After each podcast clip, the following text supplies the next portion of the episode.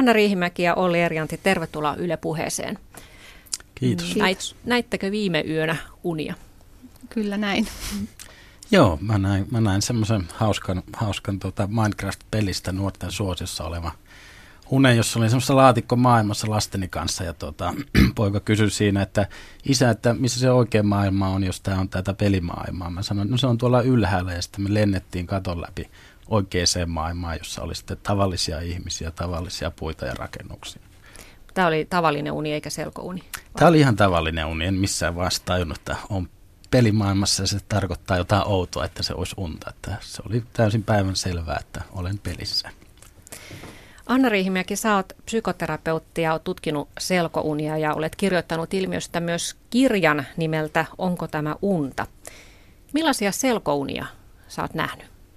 No mä näen semmoisia selkounia, jossa mä pyrin keräämään kokemuksia, mitä mä en pystyisi valvemaailmassa saamaan. Ja sitten mä pyrin siellä ylittämään pelkoja niin, että mä teen kaikkea, mikä siellä mahdollisimman pelottavalta tai uhkaavalta näyttäisi. Mä menen suoraan päistikkaa sitä kohti ja ylitän niitä pelkoja niin sillä tavalla. Ja sitten mä tutkin sitä unimaailmaa, eli mä tutkin omaa mieltäni. Olli Eränti, sä oot nähnyt selkounia nuoresta pojasta asti ja viimeiset 15 vuotta sä oot tutkinut näitä selkouni-asioita ja sä myös opetat kursseilla muille, miten selkounia voisi nähdä. Mikä on sulla ollut sellainen huikein selkounikokemus, minkä vieläkin muistat? No ni, niitä on monia kyllä ollut ja, ja tota, ehkä semmoinen yksi, yksi upein ja hauskin, ehkä hassuunkin samalla tulee mieleen. Olin tota, unessa semmoisen vanhan kartanon edessä, jonka jostain syystä mielsin, että se on mun kotini. Ja tota, siinä oli vähän sellainen ilta hämärää ja tota, siinä kiviportailla vastaan sitten tuli Elvis. Ja sitten mä aloin viettimään siinä, että ei hetkinen, että Elvis, miten se nyt tänne Suomeen on päässyt? Ja, ja tota, sitten mä tajusin, että tämä on unta. Ja tota, me mentiin Elviksen kanssa sisälle, keittiö, mulla ei ollut mitään sen kummempaa suunnitelmaa. Sitten mä ajattelin, no jotain nyt pitäisi tehdä, että harvoin se Elvis unessa tulee vastaan. Ja tota, tartuin Elvistä käsistä kiinni ja ajattelin vaan, että nyt, nyt näyttää Elvikselle, että mitä on kunnon rock'n'roll. Ja tota, sitten semmoisella epämääräisellä aikomuksella niin ajattelin, että nyt, nyt mä muutan tämän koko homman musiikiksi. Ja tota, se uni, uni hajosi semmoiseksi kultaiseksi valoksi, missä ei ollut mitään niin kuin, enää ei ollut kartanoa, ei ollut keittiö eikä Elvistä, ei ollut edes mulla itsellä mitään omaa kehoa, oli vaan semmoista kultaista leijuvaa keijupölyä tai valoa joka oli sitten täynnä tämmöistä niin kuin hyvin kaunista, monivivahteista musiikkia, jossa mä sen musiikin koin niin kuin ihan muutamassa sekunnissa reaaliajassa, mutta se tuntui, että se oli kymmeniä minuutteja, tosi pitkä pätkä musiikkia. Ja tota, se oli enemmän semmoista New Age-mäistä niin kuin pienten kellojen helinä, ei sitä rock'n'rollia ollut, mutta, mutta mulle se oli niin kuin, no, siinä, siinä, tästä on ehkä joku 10-15 vuotta aikaa, niin se oli käänteen tekevä kokemus, kun mä tajusin, että ei mun tarvi olla unessa sidottuna tähän niin kuin fyysiseen maailmaan, vaan että mä voin kaikki rajoitukset ylittää. Ja vaikka en mikään mu- muusikko ole, enkä musiikkia hirveästi harrastanut, niin, niin tota, musta se oli ihmeellistä, että pystyi niin selkeästi kuulemaan sen musiikin niin aidosti. Ja se, se oli niin kuin täysin virheetöntä, ei ollut parempaa kuin CD-tason ääni, että se oli niin kuin ihan käsittämättömän upeata. Plus sit siinä oli semmoinen hyvin voimakas semmoinen onnen, onnen tunnelataus, että oli niin kuin, kun sitä heräs, niin oli, oli semmoinen tosi mahtava fiilis, että vau, että olipa hienoa.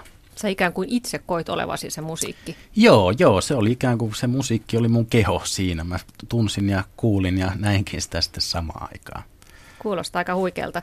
Ja tuossa juuri sanoin, että sä oot tosiaan 15 äh, vuotta näitä selkounia nähnyt ja niitä tutkinut, mutta voiko sanoa, että tämä on tavallaan sulle harrastus? Työksesihän sä teet IT-alalla. Joo, hommia. joo, kyllä tämä on mulle tämmöinen lempiharrastus oikeastaan, yöllinen harrastus, sit, kun ei, ei ole päivän kiireistä luovuttu, niin mä tota, tykkään itse ylläpitää sitä harrastusta myös sit opettamalla muille. Sekin on ihan, ihan harrastustoimintaa se opetus. Silloin tällä yhden, kaksi kurssia pidän ehkä talvessa.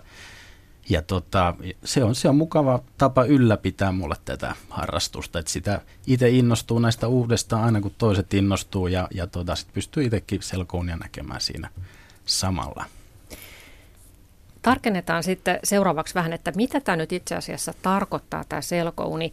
Jos ajatellaan unta, jossa ihminen vaikkapa pystyy kävelemään veden päällä tai hengittämään veden alla, lentämään ja tällaisia asioita, niin miten tällainen unikokemus eroaa, jos nämä asiat näkee niin sanotusti tavallisessa unessa verrattuna siihen, että sen näkee selkounessa? No silloin kun niitä näkee selkounessa, niin sä oikeasti oot läsnä niissä sun aisteissa. Eli kun nämä asiat, mitä tulit maininneeksi, niin nämä tapahtui mun edellisessä selkounessa sattumalta juuri. Eli tota, siinä kun mä kävelin veden päältä tai mä juoksin veden päällä, niin mä pystyin tuntemaan, miltä se veden pinta tuntui, kun se kannatti mua. Et se, oli, se antoi pikkusen periksi, mutta kuitenkin se oli semmoista pehmeää ja kannattelevaa. Ja mä oon joskus nähnyt unta, missä mä oon kävellyt veden päällä ja se on ollut tavallinen uni, niin mä nyt on kävellyt veden päällä, mutta en mä ole sitten sen kummemmin mitään ajatellut. Mutta nyt mä tunsin, mä olin ihan niin kuin mun valve, valvetasolla mun ajatuksissa ja mä että todella jännittävää, että tältä se siis tuntuu, kun vesi kannattaa ja mä pystyn juoksemaan veden päällä. Eli kyse on siis siitä, että sä olet ikään kuin, kuin olisit valveilla, mutta mm. oikeasti saat unessa ja voit kokea ihmeellisiä asioita ja myös päättää itse, että mitä sä teet siinä unessa. Vai? Joo, se uni on vähän niin kuin semmoinen erittäin todentuntuinen virtuaalimaailma, missä mä voin, missä mua ei sido fysiikan lait, missä mua ei sido samalla lailla omat rajoitteeni kuin valveilla ja mä voin siellä kokea kaikkea sitä, mihin mun mielikuvitus riittää ja, ja, tota, ja kyky ylläpitää sitä selkooni tilaa, niin mihin se, se riittää, niin kaikkea sitä mä voin siellä kokea.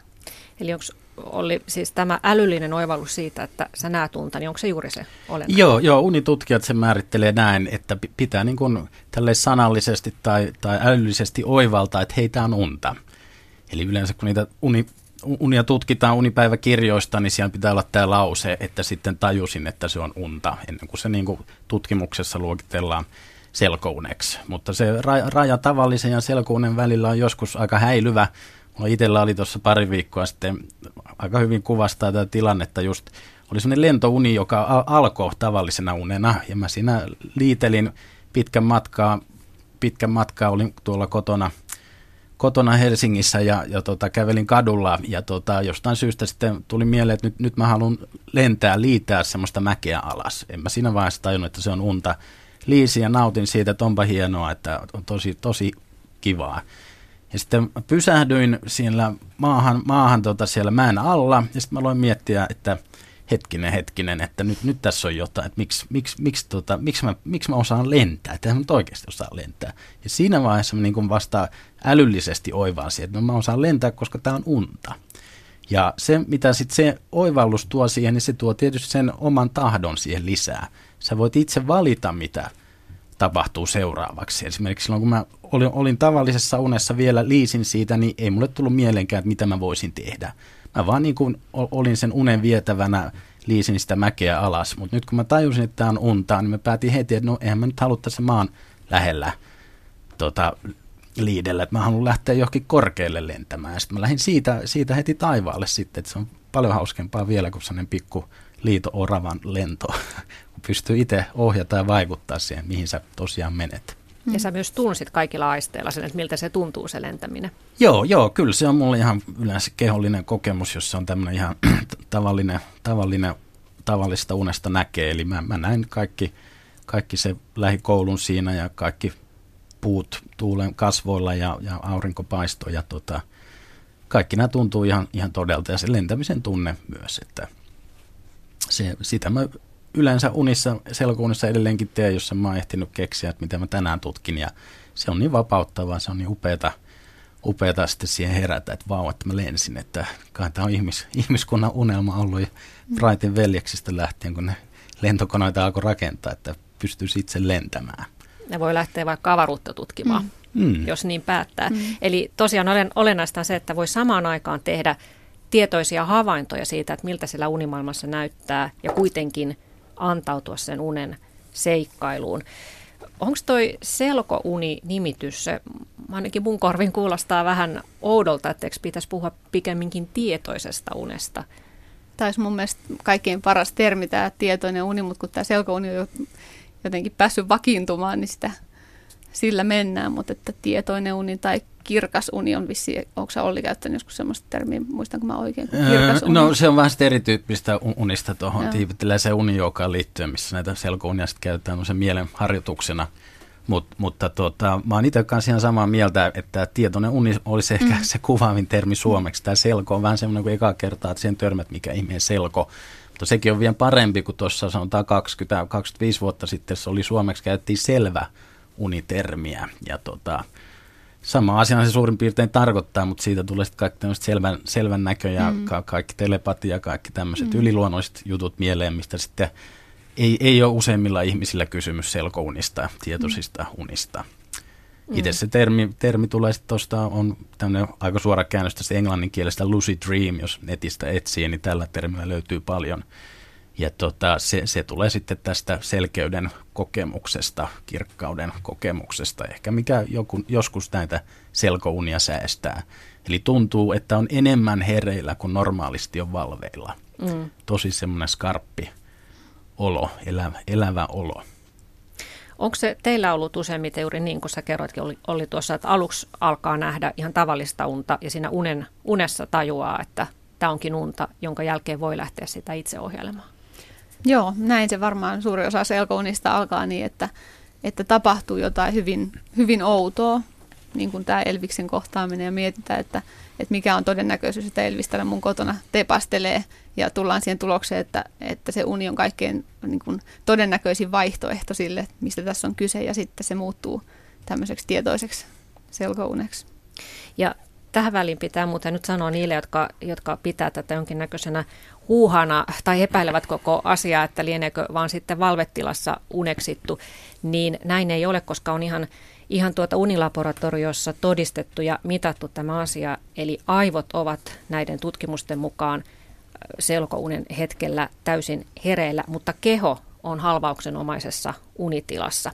Ja selkouneksethan ovat pystyneet viestittämään silmien liikkeillään unilaboratorion tutkijoille, milloin he tiedostavat sen, että nyt he alkavat nähdä unta. Ja näinä hetkinä heidän aivojensa ajattelun otsalohko on ollut aktiivisena ja tähän poikkeaa sitten tavallisesta REM-unesta, mutta heidän keho on ollut siinä halvauksenomaisessa unitilassa, eli he eivät ole olleet oikeasti hereillä. Onko tämä teille ollut jotenkin merkityksellistä, että tämä asia on pystytty ihan nyt sitten tieteellisesti todistamaan, että on totta?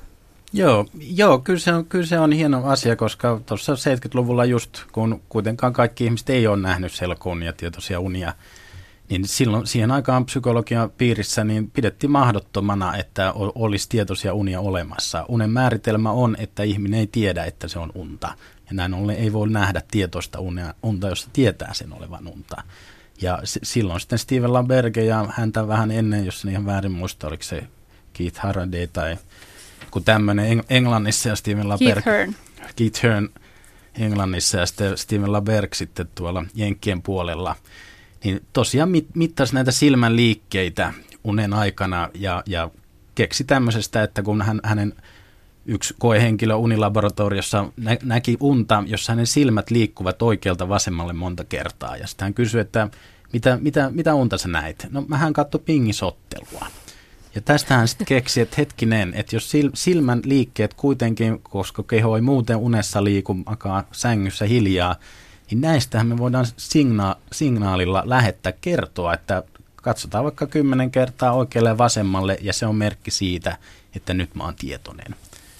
Ja tietysti nyky, nyky sitten aikana ollaan jo aivokuvausmenetelmillä pysty huomaamaan, miten nämä eri aivoalueet aktivoituu unen ja selkounen aikana. Ja tosiaan niin kuin sanoit, niin huomattu, että on, on kyse tämmöisestä erityislaatuisesta niin tietoisuuden tilassa, tilasta. Mm. No mitä kaikkea sitten selkounessa voi päättää, kun siinä on tietoisesti läsnä, eli voi päättää, mitä, mitä siellä tapahtuu siellä unimaailmassa, niin onko sitä kuitenkin jollakin lailla riippuvainen sitten sen valvemminän ajatuksista tai kokemuksista tai, tai fysiikan laesta, että kuinka hyvin sitä pystyy päästämään irti siitä kaikesta, mitä valvetilalla on? No mä ajattelen, että siinä on aika lailla riippuvainen oman mielensä rajoituksista. Että, että selkounessa, jossa lähestyt risteystä ja sä ajattelet, että siellä, siellä näkymättömissä tulee joku mörkö vastaan, niin kyllä sieltä varmasti se mörkö saadaan tulemaan, että, että ne sun oman, omat odotukset muokkaa paljon sitä sun tulevaa kokemusta. Joten silloin sen oman mielen vapauttaminen, niin se on keskeistä siinä, että kuinka vapaasti siellä selkounimaailmassa pystyy toimimaan. Joo, joo, mulla on ihan sama kokemus. Mä pidän näitä kursseja joskus, kuukauden kahdenkin kursseja, jos sitten ihmiset eh-, ehtii nähdä jo muutaman selkounen, niin se, se mistä me yritetään ravistella ihmisiä here, hereille, on monesti se, että jos, jos, joskus joku nainenkin tuli sanomaan, että hei Olli, että mä olin mä näin viime yönä nyt tietoisen unen, mä tiesin, että se on unta. No sitten mä kysyin, että no mitä sä teit? No mä, mä, mähän kattelin vaan ympärille, että oli tosi hienon näköistä ja to, tosi kivaa ja sitten sit mä siinä heräsin. Sitten niin kurssilla sanoin, että hei, hei, että sulla on kaikki mahdollista, että nyt, nyt on kaikki mahdollista, että ei, ei tarvitse vaan niin kuin katsella, että mitä tapahtuu, vaan sä voit kaikki omat rajoitukset ylittää, keksiä jotain ihan uutta. Ja, ja sit, no, vaikka lähtee vaan lentämään, jos ei mitään muuta, että sekin on jotain, mitä ei mm. normaalisti pysty tekemään. Ja, ja tota, siitä mä sitten ihmisiä ko- koitan just kertoa, että, tai antaakin jonkun, että keksikää joku asia, mitä te teette ensimmäisenä, kun te olette unessa. Jos, jos ei muuta tule mieleen, niin voi vaikka miettiä, että jos, joku, jos voittaisin lottovoiton nyt ja voisin tehdä ihan mitä tahansa, lähteä Bahamasaarille tai lähteä kuulennolle tai jotain, niin joku, mikä niin kuin saa ylittämään ne omat normaalit odotukset, että mitä on arki, mitä on todellisuus, niin kannattaa kokeilla sellaista, kun se kerran on mahdollista. Mm. Sieltä selkäunesta sinne Bahamasaarille voisi päästä vaikka niin, että kun näkee jossain jonkun oven, niin lähestyy sitä ovea ajatellen, että kun mä avaan tämän oven, niin Bahamasaaret on siellä takana, sen oven takana, taikka että nyt mä pyörin ympyrää kun hyrrä oman akselini ympäri ja kun mä seuraavan kerran siitä pysähdyn, niin mä oon Bahamasaarilla, että, et, taikka mä näen peilin, mä kävelen sen peilin läpi, niin mä päädyn Bahamasaarille, että täällä voi käyttää kaikenlaista taikuutta täällä selkounimaailmassa. Niin. No entäs sitten moraalisäännöt, että onko niistä kuinka riippuvainen? On, olen ymmärtänyt niin, että myös seksuaalisia unia nähdään aika paljon selkounissa. Joo, Kol- joo. Kolkuttaa komatunta Kolkuttaa nyt varmaan jokainen, jokainen sel- varmasti kokeilla ylittää arkitodellisuuden mahdollisuuksia. Ei siinä mitään, erityisesti nuorempana itsekin tuli sitä enemmän tehtyä, mutta nykyään sitten keskittyy ikääntyneempänä muihin, muihin asioihin. En tiedä, mistä johtuu, mutta, mutta, mutta tota, moraalista, niin tosiaan, että ei, ei, ole, ei ole unipoliisia, ei, ei ole ketään, joka tulee sakottamaan, että tällaista ei saa tehdä. Ja tota, mutta sitten tuossa oli y- yksi semmoinen englantilainen selkouneksia kanssa kertoi omista selkounni hurjasteluistaan mm. nuorempana. Ja tota, hän tosiaan sitten valitsi jonkun seksikumppani unesta ja teki sitä joka yö valtavasti. Ja, ja tota, se oli tietysti kauhean hauskaa, mutta sitten huomasi, että hän alkoi tulee arkielämässä ongelmia, koska sitten kun hän meni baariin ja tytöt ei ollutkaan ihan niin innostuneita asiasta, niin hä, se, hänet tuli tosi vaikea tilanne, ihan tämmöisiä ahdistuskohtauksia ja muita, masennusta, että mitä, mitä hän tekee. Että sä oot itse edelleen oma itse siellä unessa, jos sä teet tämmöisiä asioita, niin se pitäisi ymmärtää, että se onnistuu vain unessa, se ei sitten välttämättä onnistukaan päivällä. Mutta olen mä esimerkiksi kuollut monta kertaa unessa, joskus tarkoituksellakin mm. ihan vaan mä haluan tietää, että mitä, mitä tästä tapahtuu näin joskus nuorempana semmoista hyvinkin pelottavaa, semmoista aika tyypillistä putoamisunta. Eli juuri kun on nukahtanut, niin tuntuu, että putoo ja säpsähtää hereille. Ja sitten mulla se meni niin pahaksi, että mä sitä jo pelkäsin nukkumaan menoa, että en mä halua mennä nukkumaan. Ja sitten sit mä aloin sitä miettiä, hei hetkinen, että mä oon näitä selkounia treenannut, että kai tälle jotain voi tehdä. Ja tota, sitten päätin, että seuraavan kerran kun näen, näen tai tuntuu, että musta putoo, niin mä muistan, että se on unta. Ja muutama yön siitä sitten näin tapahtuu ja, ja sen sijaan sitten, että mä olisin ti, ti, tippunut niin tota, alas, niin mä lähdinkin siitä sitten kiihdyttämään sitä putoamisvauhtia. Ja tota, ensimmäisenä yönä mä lähdin lentämään, siellä oli semmoinen kal- kallio merenranta, lähdin liitämään sen, sen tota, meren yllä ja siitä sitten pilviin ja siitä kaikki pelko sitä putoamisuunta kohtaan loppu ja se oli kauhean hauskaa tietysti. Ja sitten joskus mä taas säpsä, säpsäädin sama, samalla lailla, että nyt, nyt mä putoon. Sitten mä ajattelin, että no nyt mä kiihdytän vauhtia vielä ja meninkin sitten sinne maahan asti kiviin murskahduin niin kuin miljooniksi ver, veripisaroiksi. Ja sitten ei mulla ollut mitään sen kummempaa suunnitelmaa, mutta jännä oli mitä tapahtui seuraavaksi. Eli nämä eri pisarat alkoi imeytyä maapalloon multaan ja sinne kiviin, kunnes mä sitten kokonaan suladuin. Tai musta tuntuu, että mä olin jokainen se veripisara joka sulautui siihen maapalloon. Ja tota, sitten mä olin lopussa ihan y- yhtä sen maapallon kanssa. Mä heräsin taas ihmeessä, että miten tässä näin kävi, että tämähän oli tosi upeaa. Mutta oliko tuossa niin, että sä itse ikään kuin päätit, että tehdäänpäs nyt näin, että nämä imeytyy tänne? Ei, sitä mä en päättänyt. Mä päätin vaan sen, että mä törmään tuohon maahan nyt lujaa. Ja se, mm. se loppu tuli sitten jostain mm. alitajunnan syövereistä. Mm. Mä oikein niin etsin noita tilanteita, missä pääsis putoamaan siellä selkounessa, että että kun mä sanoin tuossa aikaisemmin, että, että mun suosikkitekemistä siellä selkounessa on ylittää mun pelkojen rajoja, niin aina kun mä näen jonkun korkean paikan, niin mä menen oikein uhoin tahoin sinne ja ajattelin, että nyt mä hyppään päällä tästä alas. Mutta se, mitä mulla tapahtuu siinä, siis mä tein tätä, jotta mä harjoittelisin kontrollista irtipäästämistä ja tämmöistä niin heittäytymistä, niin se, mitä tapahtuu, niin mä huimaa vauhtia tipun, mutta sitten kun se maa rupeaa lähestymään, niin se hidastuu ja hidastuu se tippuminen. Sitten mä leijailen, kun, kun tota, höyhen sinne maahan ja aina turvassa laskeudun. Että en ole, koskaan, en ole yrittänyt murskautua, mutta en ole myöskään murskautunut. Onko toi auttanut sun Joo. pelkoihin? Joo, mä en tiedä onko, mä en ole esimerkiksi mitenkään erityisesti korkean paikan kammosta kärsinyt, mutta mä että se on tämmöistä yleistä, että yleisesti mä että se auttaa mua ihmisenä, että mä osaan heittäytyä ja mä osaan luottaa, että elämä kantaa, niin mä että tämä on tämmöistä yleistä harjoittelua siihen. Ja kyllä mullakin nämä ku- kuolemaunet sit nuorempana poti erilaisia eksistentiaalisia kriisejä ja kuoleman pelkoa, niin kyllä, kyllä se niin kuin, ei, ei voi sanoa, että sen jälkeen niin kuin millään lailla pelkäisi erityisesti kuolemaa, että se nyt tulee kaikilla vastaan, mutta ei, ei ole mitään semmoista, että se millään lailla kauhistuttaisi. Aina sitten muistaa, että no mä oon kuollut aika monta kertaa unessa, että ei se nyt varmaan sen kauheampaa ole, että sitä on jo harjoiteltu. Mm tässä kun kuule, ku, kuuntelee teitä, niin tulee mieleen, että kaikki tämä tajunnan laajentuminen ja kirkas tietoisuus ja huimia jopa yliluonnollisia kokemuksia, niin tämähän on vähän niin kuin olisi huumetrippi, mutta kuitenkin aika paljon terveellisempi, että ei tarvitse ottaa mitään pilleriä, että voi yöllä kokea tällaisia. Mutta ilmeisesti tähän myös jää jollakin lailla koukkuun, koska te olette ensimmäisen selkounenne näkemisen jälkeen niin halunneet nähdä niitä lisää. Joo, musta tämä on ihan hyvä asia jäädä koukkuun. Joo, mä ihan samaa parempi mieltä. kuin hu- hu- huumeet, että mielen tajunnan laajentamista myös, myös nämä, mutta tuota, ei, ei ole mitään terveysvaikutuksia eikä ole mitään sitten vierotusoireita mm. eikä mitään muuta. Vaan, vaan se, se on se vapaus, se ihmeellisyys, unien tajanomainen maailma, jota sitten itse voi siinä ohjella tutustua samaan aikaan – että ky- kyllä se on hyvin, hyvin koukuttavaa. Mm. Ja vaikka me itse nykyään aika harvoin niitä näen, ihan muutama yksi, kaksi selkounta vuodessa, niin kyllä se on aina, aina yhtä upeata, kun se tapahtuu. Kuinka usein saa nähdä näitä? No mä näen niitä ihan riippuen siitä, että kuinka paljon mä mietin niitä valveilla. Että nyt kun mä tiesin, että tämä haastattelu oli tulossa, niin, niin se sai mut näkemään selkounen. Tai jos mä illalla teen jonkun harjoituksen, että mä vähän sugeroin itselleni sanon muutaman sugestion liittyen, selkoon, niin se suurentaa tosi paljon mun todennäköisyyttä nähdä niitä.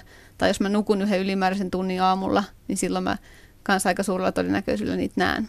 Eli, Eli näkee usein niin aamu, aamuyöstä. Aamuyöstä näkee kaikkein parhaiten, eli se on semmoinen tehokas konsti, että herää vaikkapa muutamaksi minuutiksi tuntia puolitoista ennen kuin muuten heräisi ja vähän aikaa miettii tätä aihepiiriä ja menee takaisin nukkumaan, niin on huomattavasti suuremmat todennäköisyydet nähdä selkouni kuin muutoin. No aivotutkimuksethan kertovat, että ihminen näkee joka yö noin pari tuntia unia, muisti niitä sitten tai ei. Eli tämä tarkoittaa, että 60-vuotiaana ihminen on katsellut unia viisi vuotta mm-hmm. elämästään. Eli ei ihan vähäpätöinen asia, kun ajattelee, että viisi vuotta pelkkää yöllistä elokuvan katsomista. Ja te selkouneksijathan, niin te ette vaan tyydy katselemaan niitä unia, vaan te myös pystytte olemaan itse elokuvan päätähtinä. Mitä tämä taito on tuonut teille sitten ihan päiväsaikaan, valvemminään? Onko se muuttanut jotenkin teidän no, ajatuksia? Mulla on ehkä suurin asia, mitä se on tietysti tuonut pal- paljon hyviä fiiliksiä, hy- hy- niin onnellisia kokemuksia, mutta ehkä sitten painajaisten kohtaaminen on se, mistä on ollut suorin apu mulle itselle. Eli ei tarvikaan herätä kauhuissaan semmoisena vähän niin kuin pieni kauhun tunne jatkuu monta tuntia aamuun, joskus iltapäiväänkin, jos näkyy tosi pelottavan unen. Vaan voin siinä unen aikana kohdata sen pelottavan tilanteen. Tietää, että on unta, ei tapahdu mitään pahaa. Mä, pahin, pahin asia, mitä voi tapahtua selkoneksella, että he herää omassa sängyssä lämpimän peiton alla. Ei niin kauheita. Ja tota, sitten se, että kun pystyy sen painajaisen kohtaamaan – kuinka niin kuin voimaannuttava, kuinka sitten iloinen kokemus, vapauttava kokemus sekin on. Ja siitä sitten monesti tulee jotain oivalluksia ihan omaa elämäänkin, että tämä, tämä kertoo tästä ja tästä ja se sitten voi monellakin tasolla parantaa elämää. Mä ajattelen, että se missä ehkä aikaisemmin olisi voinut nähdä mahdottomuuksia, niin nykyään näkee mahdollisuuksia. Ja, ja niin että se, mitä, mikä aikaisemmin olisi voinut tuntua pelottavalta tai liian haastavalta, niin nykyään sen ottaa sitten vaan vastaan ja heittäytyy ja katsoo, että jääköhän sitä henkiä. Ja tähän mennessä on jäänyt henkiin näistäkin kokemuksista. Että nämä on sellaisia yleisiä vaikutuksia, mitä mä oon huomannut itsessäni. Mutta sitten myöskin se, mitä mä oon ihan konkreettisissa tilanteissa saanut, että jos mulla on ollut joku, joku tärkeä päätös tehtävänä valveilla tai joku asia, mikä mä oon kauheasti askarruttanut, niin sitten mä oon yrittänyt siellä unimaailmassa etsiä siihen oikeaa vastausta. Ja, ja nämä unista saadut vastaukset, unista ja selkounista saadut vastaukset on auttanut mua tekemään parempia ratkaisuja valveilla. Eli tämmöistä konkreettista apua mä oon näistä saanut. Ja tota, mä, mä oon sitten harjoitellut myös erilaisia taitoja. Yksi nuorempana mua pelotti hurjasti niin kuin esiintyä yleisön edessä. Ja, ja tota, sitten mä ajattelin, no mä, mä, mä näen nyt tämmöisen unen, missä mä olin stadionin, urheilustadionin kellarissa, jossa niin kuin yleisö mylvi 10 tai 100 000 yleisö mylvi siellä. Ja tota, sitten mä niin harjoittelin sitä, että mä menen niiden eteen puhumaan sinne. Ja mä sitten kävelin sinne, mä jännitti ihan hirveästi. Sitten mä vaan muistutin itselleen, että tämä on unta, että ei tässä nyt mitään tapahdu. Ja ei mulla oikein mitään sanottavaakaan ollut. Mä menin sinne keskelle, sitten aloin puhua jotain, että hei, mä oon Olli ja mä, mä nyt harjoittelen tässä uni, unipuhumista. Ja kyllä mä paljon rohkeammin sen jälkeen menin valveilla samanlaisiin tilanteisiin. Ei, ei se enää jännittänyt se esiintyminen, kun sitä oli harjoitellut unessa. Ja tässä Anna Riihimäki tässä sun kirjassa, tämä Onko tämä unta, niin oli myös esimerkkejä esimerkiksi urheilijoista, jotka pystyy, kun he tiedostavat mm. olemassa unessa, niin pystyvät siellä tietoisesti harjoittelemaan jotakin tiettyä, esimerkiksi uintiliikettä. Ja se on sitten auttanut ihan oikeisiinkin treeneihin. Joo, joo, tuolla kirjassa on hyviä esimerkkejä siitä ja ylipäätään sellaisten lajien harrastajat, jotka, että jos se laji sisältää jotain vaaramomentteja, niin unessahan sä voit viedä sen sun suorituksen aivan sinne äärirajoille ilman vaaraa vahingoittumisesta ja silloin sä voit oppia sellaisia tekniikoita, mitä sun valvella olisi, olisi vaarallista treenata. No Olli Erjanti, sullahan on ö, pieniä lapsia, niin puhutteko te lasten kanssa siitä, että mitä unia he ovat nähneet ja oletteko näistä selkounista?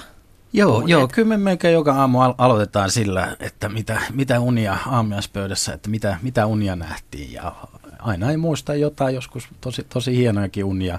Poika näki ensimmäisen selkounensa ainakin, mistä hän ker- kertoi tuossa just viikko pari sitten. Hän, hän tykkää jalkapallosta, hän on seitsemänvuotias ja käydään pelailemassa paljon. Ja hän oli nähnyt tämmöistä unta, jossa hän on siellä tutulla jalkapallokentällä ja sitten tajunnut, että tämä on, tämä on unta, että, että hän voi tehdä mitä vaan. Ja hän, hän alkoi sitten pomppia sellaisia valtavia loikkia. Hän on aika pieni kokonen, niin hän, hän pystyi pomppimaan – kaikkien muiden pelaajien yli ja tekemään monta maalia sitten, kun hän pystyi sen ilman kautta liikkumaan. Ja mä sitten tietysti onnittelen, tämä oli valtava upea juttu, että hienosti tehty. Ja aivan samoin mun, mun tytär sitten, kun hän oli ku, kuusivuotias, nykyään hän on yhdeksän, niin, niin tota, hän näki tämmöistä pelottavaa tiikeriunta, josta sitten oli kanssa, hän, hän ei enää uskaltanut mennä nukkumaan – ja tota, mä sitten lohduttelin siitä, no ei tässä mitään. Sitten mä olin miettinyt, hetkinen, että mä oon selkoon niin kouluttaa, että kyllä varmaan voi jotain asialle tehdä. Ja kerron sitten omista pelottavista unista, niin mitä mä olin tehnyt niissä sitten tietoisena. Ja tota, hän rauhoittui jo siitä, hän tajusi, että asialle ehkä voi tehdä jotain, se ei ole nukkumaan menoa enää pelottanut. Ja sitten me harjoiteltiin sitä siinä ennen nukkumaan menoa, että, että sano sille tiikerille oikein sille vahvasti, että, että tämä minun uni ei saa häiritä.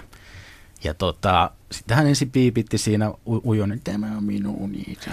Mä sanoin niin oikein vahvasti ja sitten niin kuin harjoiteltiin, että semmoinen kunnon asenteella se, seisalta oikein hu- huutaan sanotaan se. Ja sitten mä sanoin, no sit sä voit kutsua sinne jonkun apuun. Ja, ja tota, sitten mä kysyin, että kenet sä haluaisit kutsua apuun. Ja hän sanoi tämmöisen Totoro, Totoro-kissan, joka on tämmöistä japanilaista animaatioelokuvasta, joka oli hänen suosikkielokuviensa silloin. Ja, ja tota, hän, mä sanoin sitten, että kutsu hänet apuun. Ja ajattelin, että ei, ei tässä sen kummempaa. Hän meni tyytyväisenä nukkumaan ja sitten mä aamulla kysyin, no mitäs, mitäs yö nyt meni. Sitten sanoin, joo isä, että hän, hän näki sen tiikerin taas ja hän sanoi sille, että ei saa häiritä, että tämä on mun uni. Ja sitten, sitten Totoro lensi taivaalta ja se tiikeri, pelottava iso tiikeri muuttui pieneksi kissanpennuksi. Ja sitten lähti Totoron kanssa lentämään taivaalle. Ja mä olin sitten, että vau, tämä meni niin kuin oppikirjoissa tai mm. paremmin. Että miksei, miksei kukaan mulle seitsemänvuotiaana kertonut, että tämä on mahdollista. Että ei tarvi olla niiden omien painajaistensa uhri. Mm. mm. Tämä on hyvä, tosiaan... niin, hyvä uutinen kaikille maailman lapsille, jotka näkevät painajasunia, mm. että niitä voi oppia sitten ohjaamaan. Niin, että oli tosiaan niin kuin selkouni-oppikirjasta, että, että lapsethan näkee paljon painajaisia, mutta aikuisille painajaisten näkijöille voisi sanoa, että, että monesti me nähdään painajaisia sellaisissa tilanteissa, että me valveilla kieltäydytään kohtaamasta jotain asiaa, mikä meidän pitäisi kohdata, niin silloin se rupeaa jahtaamaan meitä unissa. Ja, ja silloin kun me kohdataan se selkounessa, niin käy just yleensä niin kuin tässä Ollin tyttären unessa, että tiikeri muuttuu kissaksi, että, että se meidän pelon, pelko kutistuu kuin pyy maailmanlopu edellä, kun me vaan uskalletaan se kohdata. Elikkä, eli Eli siis konkreettisesti pitää kohdata se esimerkiksi takaa ajaja. Niin, niin, että sä käännyt ympäri ja sanot, että hei, että anteeksi vaan mörkö, että miksi se mua jahtaa tässä. Ja, niin. ja mikä vielä parempaa, niin jos, jos taipuu niin pitkälle, että sanoo mörölle, että, että kelpaisiko hali, että mm. ottaa jotenkin niin kuin, suhtautuu nätisti siihen, siihen pelon kohteeseen, niin silloin siinä ehkäpä psykologisesti integroi itseänsä jotain osia, mitä on itsestä aikaisemmin torjunut, ja se on hirveän parantavaa semmoinen. Onko sulle itsellesi? Oletko itse käyttänyt No mä en tätä? näe painajaisia juuri. Aa, sä onnellinen. Tätä onnellinen ihminen.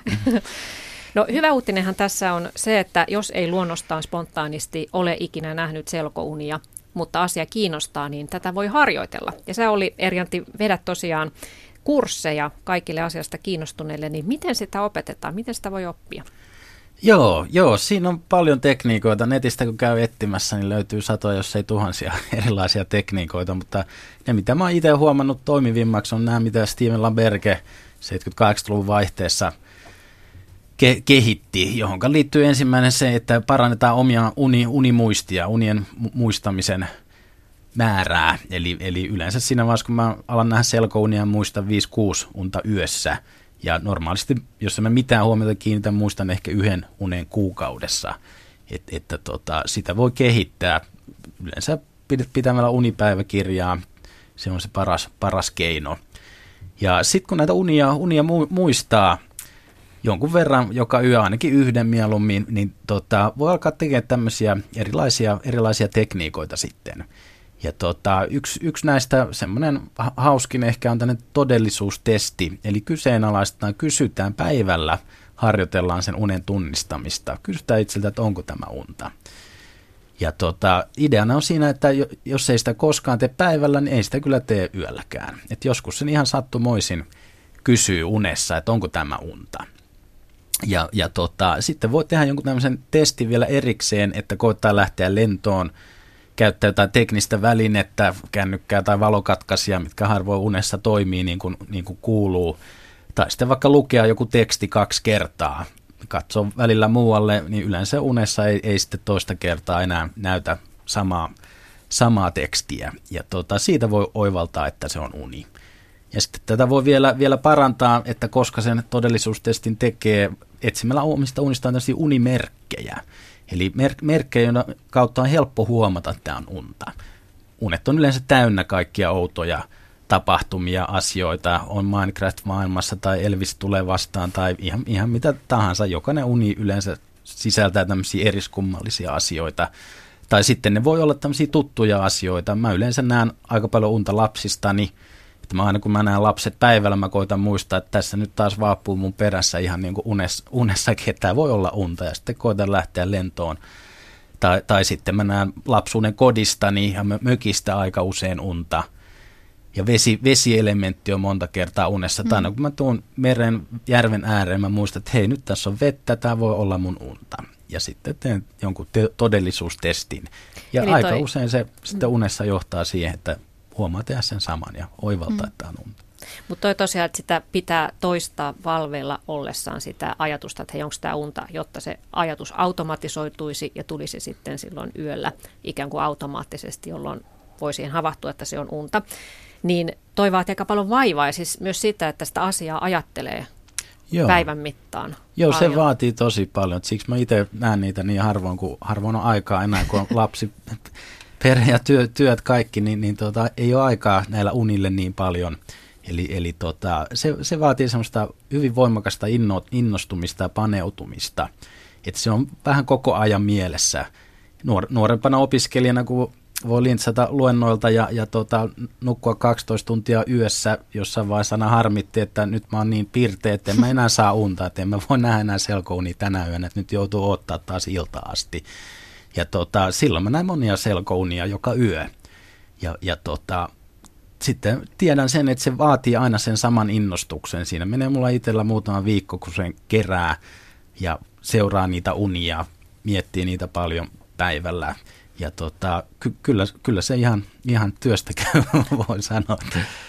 Ja sä tuossa sanoit Anna aluksi, että sä saatat illalla ikään kuin vähän suggeroida itseäsi, mm. niin miten se auttaa sitten siihen selkounen no, näkemiseen? Mehän ollaan ihan hirveän suggestioherkkiä siinä nukahtamisen hetkellä ja aika moni käyttää sitä niin, että pohtii vähän vielä työongelmia ennen nukahtamista ja näkee stressaavia unia kahdeksan tuntia. Siinä tuli suggeroitua, mutta suggeroitua väärää asiaa. Eli mä teen sen sillä tavalla, että, että mä nukkumaan mennessä toistelen itselleni, että tänä yönä unessa näen jotain outoa ja tajuan olevani unessa, tai tänä, tänä yönä unessa tajuan olevani unessa. Tämmöisiä jotain lauseita. Ajattelen niitä intensiivisesti, toistelen niitä, se on tosi tehokas keino. Ja, ja tuossa kun oli sanonut, että enää ei ole oikein aikaa, aikaa niin paljon treenata selkäunia, niin mä oon käyttänyt tässä kaikki nämä vuodet, kun mä oon tätä asiaa harrastanut, niin samaa tämmöistä todellisuustestiä, se on nyt niin automatisoitunut, että se ei vaadi multa vaivaa. Eli aina kun valveilla tapahtuu jotain outoa, jossain ihmeellisessä tilanteessa tai tapahtuu jotain yllättävää, niin mä katson mun kättä. Koska kädet meillä on aina mukana, niin se on helppo todellisuustesti.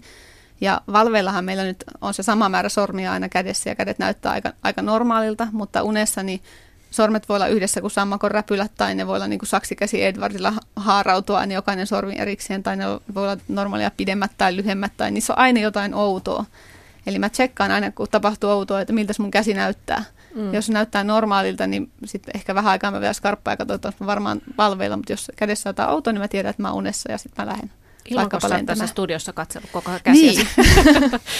Joo, no entäs sitten, jos onnistuukin pääsemään siihen selkounen alkuun ja tajua, että hei vau, nyt kaikki on mahdollista, nyt mä lähden vaikka tutkin sitä avaruutta, mutta sitten se loppuukin kuin kananlento. Joo, joo tämä on hyvin, hyvin tyypillistä. Ihan mulla itsellänikin ensimmäiset selkounet on yleensä ihan muutaman sekunnin oivalluksia. Just tehtiin tajuta, että on unta ja sitten herääkin yleensä mm. siihen innostukseen. Voimakkaat tunteet yleensä her- herättää kehon hormonitoiminnan ja herättää kehon siinä sängyssä. Ja sitten mun kursseillakin, kun mä pidän, useimmat ihmiset, jotkut näkee jo ensimmäisenä viikolla selkouneen, u- useimmat sitten siinä parin kolmen viikon jälkeen. Ja, ja tota, sitten ne tulee hirveän pettyneenä, että no mä näin selkounen, mutta se, se oli tosi lyhyt. Ja se seuraava asia, mitä siinä sitten aletaan treenaamaan, on sen selkounen vakauttaminen ja pidentäminen. Eli miten, miten siinä voi pysyä. Ja se on sitten se ihan, ihan semmoinen oma, oma treenijaksonsa kanssa. Ja tota, ideana on siinä, että pitää semmoisen uteliaan aktiivisen asenteen. Ei, ei niin kuin liian innokas, vaikka olisi kuinka innostunut, että jestää on mm. unta, vaan en, enemmän semmoinen rauhallinen, u- utelias, mukava, kun että päästään tunteet ihan, ihan niin kuin räjähtämään – ja sitten on eri, erilaisia asioita. Monesti unessa ensimmäisenä häipyy näköaisti, eli se un, uni sumenee, tulee pimeätä, ja sitten monet luovuttaa siinä vaiheessa, että no nyt mä herään. Mutta itse asiassa meidän muut aistit, keho, tun, tuntoaisti, kuuloaisti on, on, on tota unessa vielä. Ja käyttämällä niitä esimerkiksi li, liikkumalla tai jatkamalla mm. puhetta unessa tai jotain, niin se, monesti se unen näköaistimus myös palautuu sitten. Eli ei, ei kannata vielä lopettaa siihen. Ja sitten tietysti jos käy, käy niin hassusti herääkin sängyssä, niin se on, se on hyvä tilaisuus päästä takaisin selkouneen. Eli pysyy paikallaan, rentoutuu, miettii mitä unta halusi nähdä, jos oli kiva uni, miettii mitä siinä tapahtui, miten sitä halusi jatkaa, niin u- aika useat niin pystyy sitä samaa unta jatkamaan tai toista unta sitten, kun nukahtaa siinä omassa sängyssä uudestaan jo valmiiksi rentoutuneena puoli unessa. Ja sitä auttaa se, että, että ottaa vaikka, miettii valvelle jonkun asian, mikä haluaa siellä selkounessa tehdä, koska kun sä oot keskittynyt suorittamaan jotain tehtävää, niin sä oot valmiiksi sopivan skarppi pysymään siellä selkounitilassa, koska siellähän on vaara kahteen suuntaan, että jos sä oot liian innostunut tai liikaa keskität vaikka katsetta yhteen tiettyyn asiaan, sä heräät, mutta jos sä jos sua rupeaa mieli harhailemaan, niin, niin sä et herää, vaan sä vaivut semmoiseen tiedot, tiedottomaan tavalliseen uneen. Eli näiden kahden vaaran välillä pitää osata tasapainoilla. Ja sitten tuosta kun Olli sanoi, että, että heräät omassa sängyssäsi, niin sekä ei aina takaa, että sä olet herännyt oikeasti, vaan voi olla, että on kyse tämmöisestä valeheräämisestä, että sä olet yhä unessa, mutta se unimaisema sun ympärillä on se sama kuin se sun makuhuone. Ja silloin kannattaa tehdä todellisuustesti siinä heti herättyä, että katsoo, jos on herätyskellossa digitaalikirjaimet, niin, digitaalinumerot, niin katsoo niitä, vilkasta pois ja katsoo uudestaan ja katsoo, että pysyykö ne suhteellisen samana vai rupeeko ne, ne usein, ainakin mun mielestä ne rupeaa sillä, sillä tavalla, niin kun ne katsoisi veden läpi, niin sillä tavalla jotenkin vääntyilemään ne kir- numerot, taikka, taikka tulee aivan kummallisia kelloaikoja ja se kertoo, että yhä ollaan unessa ja sitten voi pompata sängystä ylös ja jatkaa seikkailua siitä eteenpäin. No nämä selkounethan on oiva keino tosiaankin tutustua siihen omaan mieleen ja ehkä varmaan myös etsiä jotain ratkaisuja. Sanoit tuossa jossain vaiheessa Anna, että, että jos sulla on joku iso päätöksenteko, niin sä oot käyttänyt selkounta siinä hyödyksi. Mm. Miten se tapahtuu, että onko se siis, että sä kysyt joltain unihahmolta jotain vai? No se on, se on hyvä konsti. Siis jos mulla on joku tärkeä päätös tehtävänä, niin mä teen valveilla semmoisen alustavan päätöksen ja sitten meidän kuulostelemaan, että mitä se uniraati sanoo, että oliko tämä hyvä vai huono päätös. Ja ja tota, monesti mä näen ihan tämmöisiä tavallisia unia tähän aihepiiriin liittyen. Mä tiedän, että menikö oikeaan vai väärään suuntaan, mutta jos mä onnistun vielä, vielä sitten tämän ongelman kohdalla tulemaan tietoiseksi, niin sitten mä saattaisin vaikkapa kysyä vastaan tulevalta unihahmolta, että hei, että on, onko hyvä ratkaisu tehdä näin ja näin ja katsoa, mitä se vastaa. Mutta näiden unihahmojen kyvyt tuntuu vaihtelevat, että joskus ne on sellaiset, että ne jää toljottamaan aivan, aivan tyhjää, eikä niistä ole paljon hyötyä, niin tämmöinen hirmu näppärä konsti on, että, että jättää sen unimaailman tai unimaiseman aivan niin kuin huomiotta ja huutaa sen kysymyksen että vähän niin kuin sinne unen taivaalle, sinne omalle alitajunnalleen sen unen taakse. Ja sieltä tulee mun mielestä kaikkein parhaat vastaukset. Sulle on käynyt näin? Joo. Joo. Entäs onko Sauli käyttänyt tätä sellaisessa, sellaisessa tilanteessa, että sun pitäisi päättää jotain, niin sä kysyt sen lunimaailmassa sitten oikeaa ratkaisua? No tuommoisessa to, mä en ole käyttänyt, mutta erilaisia luo, luovia ratkaisuja on, on joskus tullut ja, ja niin kuin tietoisestikin etsinyt, eli, eli tota, on, on ollut työssä tai jos, jossakin e-, elämässä joku, joku tota, ongelma, jota sitten miettii, että mit, mitäköhän tähän, tähän keksisi. Mäkin kerran esimerkiksi yhden, yhden uniluennon suunnitteli unessa. Mulla oli ollut vähän kiirettä ja tota, sitten mä mietin, että seuraavana päivänä oli joku esiintyminen ja sitten tota, mietin, että mä en ole ehtinyt yhtään valmistautua tähän, että mitä ihmettä, ei tästä tule mitään. Ja sitten menin niin kuin siinä nukkumaan, no ehkä uni, uni tuo jotain. Ja mä siinä unessa sitten tajusin, että tämä on untaa ja sitten ajattelin, että no nyt, nyt on hyvä aika treenata. Ja mä treenasin se koko luennon, että mitä mä sanon missä järjestyksessä ja näin. Ja herään sitten aamulla tosi tyytyväisenä, että tämä on nyt valmisteltu ja pystyin menemään siihen esitykseen, kaikki meni hyvin. Ja, ja tota, ke, keksin hauskoja esimerkkejä ja muita, että, että se oli niin tällaista uni, unitreeniä, u, uusia asioita. Ja tähän ei välttämättä olisi vaadittu edes sitä, että se tuli tietoiseksi. Että silloin kun mä tuota unikirjaa mm. kirjoitin, niin siinä oli joku semmoinen vähän kimurantti luku ja mä että miten ihmeessä mä nyt tämän rakennan. Pähkäilin sitä, että mä otan pienet torkut ja, ja ratkaisen tämän sillä ja niin kuin sugeroin itselleni nukahtaessa, että mä nyt unen aikana mä keksin, miten mä tämän luvun rakennan. Ja sitten kun mä heräsin, niin mulla oli ihan kirkkana, että tämä asia ensin ja sitten tämä ja tämä ja tämä. Ja sitten mä kirjoitin ne ylös. En muista, mitä unta on nähnyt, mutta sieltä se vastaus löytyi.